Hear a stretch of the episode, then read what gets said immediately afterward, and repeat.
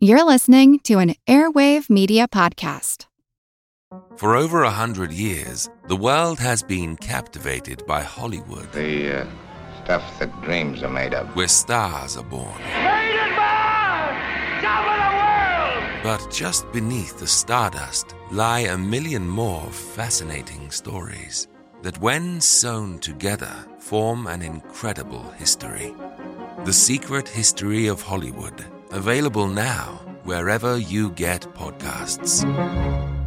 In the summer of 2021, Indigenous people across Canada started visiting the sites of former Indian residential schools. With ground penetrating radar devices in hand, they slowly swept the earth, hoping with heavy hearts to confirm a long held rumor about the untold numbers of Indigenous children who had vanished while enrolled in these facilities. Sure enough, the radar exposed what they had long suspected and feared. The grounds of the former Indian residential schools, like Kamloops in British Columbia to name one, contained bones, hundreds upon hundreds of bones, of children who had been forced into the schools between 1883 and 1996 so they could be assimilated, their native language, culture, and traditions stamped out. For decades, many families were told that the missing children had simply run away. But as one of the searchers said at the time of the Kamloops discovery, we had a knowing in our community that we were able to verify. At this time, we have more questions than answers. Although recent discoveries in Canada have forced a political reckoning there, the United States is only just beginning to grapple with its own history of Indian boarding schools. Starting in the 19th century, the U.S. opened hundreds of schools with the explicit mission to kill the Indian, save the man. To date, the fates of many of the countless children who were sent there remains uncertain. You're listening to History Uncovered, brought to you by the digital publisher All That's Interesting, where we explore the uncharted corners of the natural world and the world past. I'm All That's Interesting staff writer Kaleena Fraga. Today, we're peeling back the curtain on the dark history of Indian boarding schools in the United States.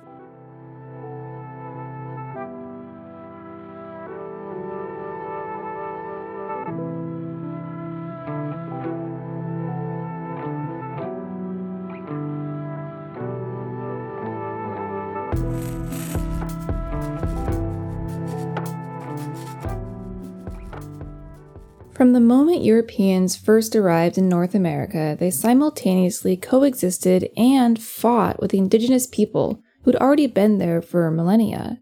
But as the 18th century rolled into the 19th, the philosophy of many U.S. policymakers towards Native Americans began to shift. Instead of battling tribes or living alongside them, policymakers sought to control and, quote, civilize them by explicitly seeking to stamp out their existing cultures.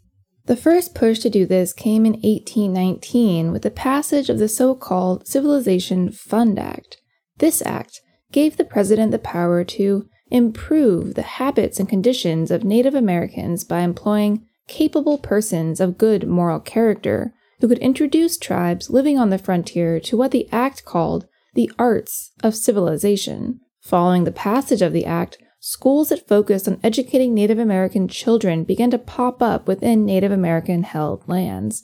Run by Christian missionaries and funded by the government, these schools sought to obliterate tribal traditions by introducing Native American children to Christianity. By the 1880s, the government operated some 60 schools for 6,200 Native American students. Held on reservations, the schools preached Christian values, taught lessons about history, math, and English, and emphasized the importance of the individual over the collective. In other words, the opposite of how many Native American societies were structured. But policymakers didn't think that these schools were doing enough to educate Native American children and assimilate them into American society. For some, the question of how Native Americans fit into American society writ large had become especially urgent. The completion of the Transcontinental Railroad in 1869 meant that waves of white settlers were pushing west, where they frequently clashed with indigenous people. One man, a U.S. Army lieutenant colonel named Richard Henry Pratt, who had served in the Civil War and fought Native Americans in the West, believed the system needed to be remade entirely. He said, quote, A great general has said that the only good Indian is a dead one, and that high sanction of his destruction has been an enormous factor in promoting Indian massacres. In a sense, I agree with this sentiment, but only in this that all the Indian there is in the race should be dead. Kill the Indian in him and save the man. Unquote. Pratt first started developing his ideas about education in the 1870s. Then, as a jailer for Native American prisoners of war, he succeeded in getting 12 men to convert to Christianity. Pratt believed that if he could reach more people, children especially, he could quote unquote save Native Americans.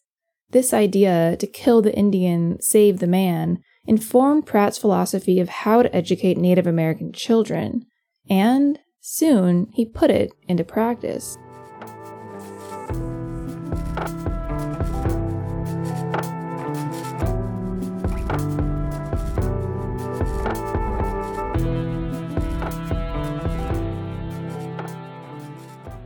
Following that philosophy, Pratt opened the Carlisle Indian School in Carlisle, Pennsylvania in 1879.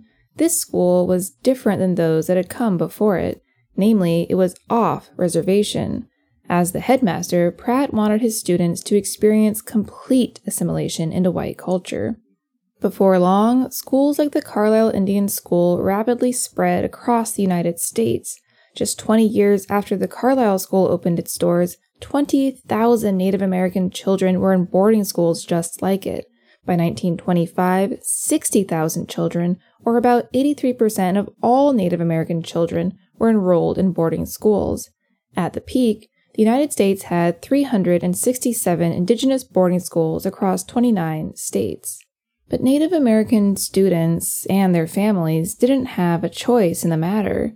If tribes refused to offer up their children, Indian agents often threatened to withhold rations of food. Sometimes these agents called in the police to physically seize children from their parents.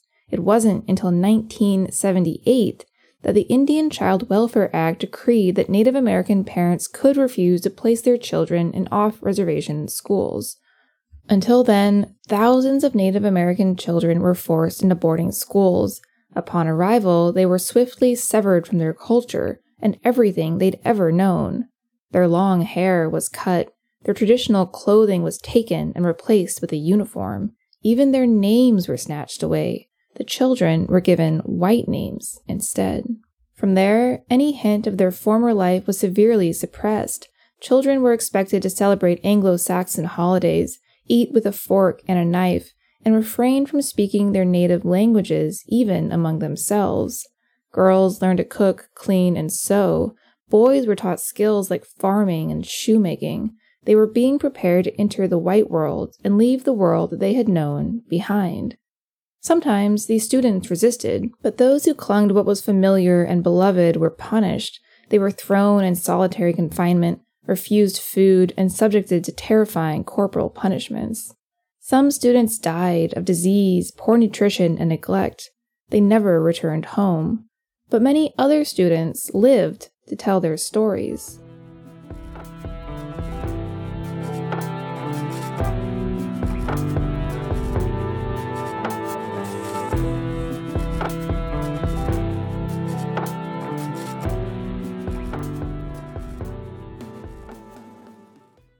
According to former students of Indigenous boarding schools and their descendants, Native American children were routinely subjected to abuse. One survivor, Norman Lopez, was sent to a boarding school in Colorado at the age of six. He remembers school administrators taking a wooden flute carved for him by his grandfather and breaking it and throwing it in the trash. He also recalls being forced to sit in a corner for hours as a punishment, and how when he tried to get up, a teacher threw him back down. Another survivor, Jacqueline Frost, recalls frequent beatings. She said, I don't know if it was a broom or a mop. I just remember the stick part.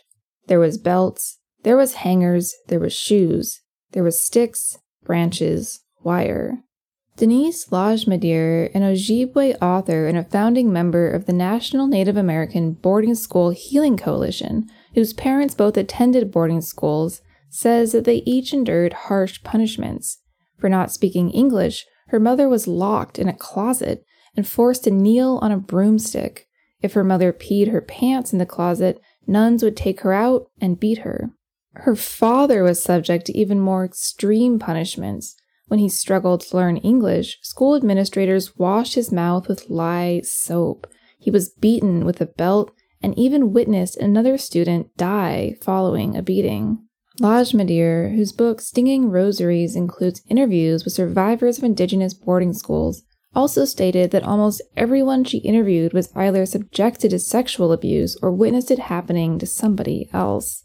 In one of her interviews, a survivor named Elise offered the following harrowing account.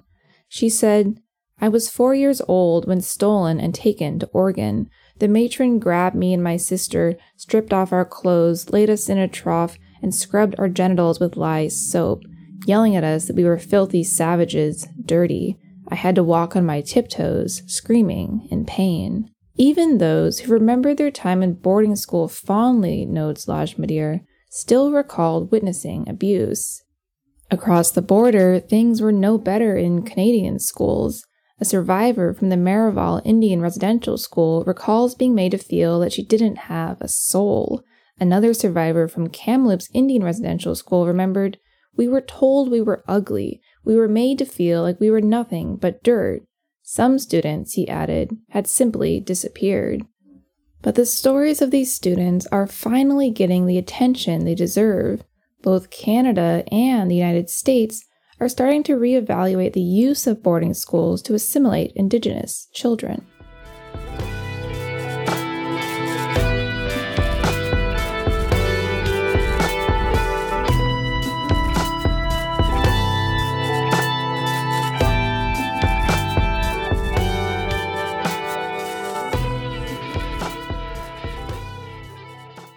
Slowly, quietly, both Canada and the United States have started to acknowledge the horrors that happened at Indigenous boarding schools. In 1969, the U.S. Senate produced a report on schools entitled Indian Education A National Tragedy, a National Challenge. The report acknowledged the last 90 years of policy had had a quote, disastrous effect on the education of Indian children, unquote.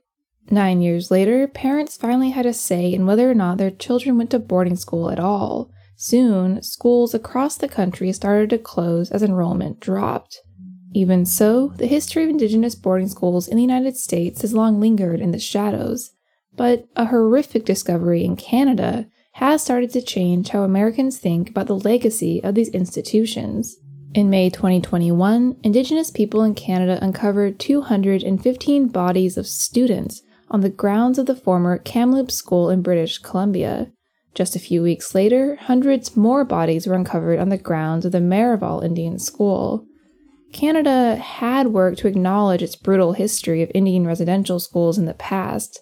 The government offered a formal apology in 2008 for perpetuating cultural genocide, and a 2015 Truth and Reconciliation Commission found that some 4,000 students had died while in school from neglect, diseases, and accidents.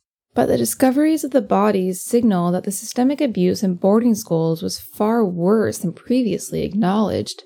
A member of the committee even said that he wouldn't be surprised if well beyond 10,000 children had perished in Canadian Indian residential schools. The discovery also shone a spotlight on similar schools in the United States. Stories of abuse at these schools had long abounded, could former indigenous boarding schools in the US contain small bodies forgotten by history? Secretary of the Interior Deb Haaland, a Native American woman herself, has promised an investigation to review the quote, troubled legacy of federal boarding school policies, unquote. When asked about unmarked graves in the United States, however, she demurred. I don't know, Haaland said. I can't answer that. Other Native Americans are more certain of what any federal investigation will uncover. Will bodies be found on school grounds? Absolutely, according to Lajimodiere. She said, A resounding yes, we will find unmarked graves at boarding schools. Some estimates suggest that there could be as many as 40,000 unmarked graves in the United States. And in November 2021, researchers even confirmed that at least 87 students had died at the Genoa U.S. Indian Industrial School in Nebraska, although no graves have yet been discovered on its grounds. In that way, the story of Indigenous boarding schools in the United States is an unfinished one. For survivors and their families, it's an open wound. Though some children who went through boarding schools never spoke of their time there, and others never made it out alive, the United States seems poised to finally, at long last, shine a light on this dark era of American history.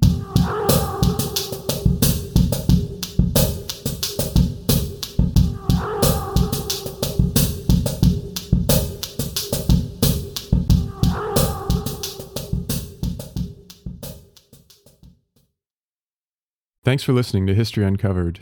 I'm History Uncovered's producer, Kit Westneat. If you like the show, help others find us by leaving a review on Apple Podcasts or Spotify. And be sure to follow the All That's Interesting and History Revealed pages on Facebook and Real History Uncovered on Instagram. Make sure you don't miss out on the new episodes and subscribe to the History Uncovered podcast. And keep up with our latest stories at allthat'sinteresting.com. If you have a question about the show or just want to say hi, feel free to call us at 929 526 3029 or email us at podcast at allthat'sinteresting.com. This podcast is part of the Airwave Media Podcast Network. Visit airwavemedia.com to listen and subscribe to their other fine shows like Legends of the Old West and Redacted History. Until next time, keep exploring. What did it take to survive an ancient siege? Why was the cult of Dionysus behind so many slave revolts in ancient Rome? What's the tragic history and mythology behind Japan's most haunted ancient forest? We're Jen and Jenny from Ancient History Fangirl. Join us to explore ancient history and mythology from a fun, sometimes tipsy perspective. Find us at ancienthistoryfangirl.com or wherever you get your podcasts.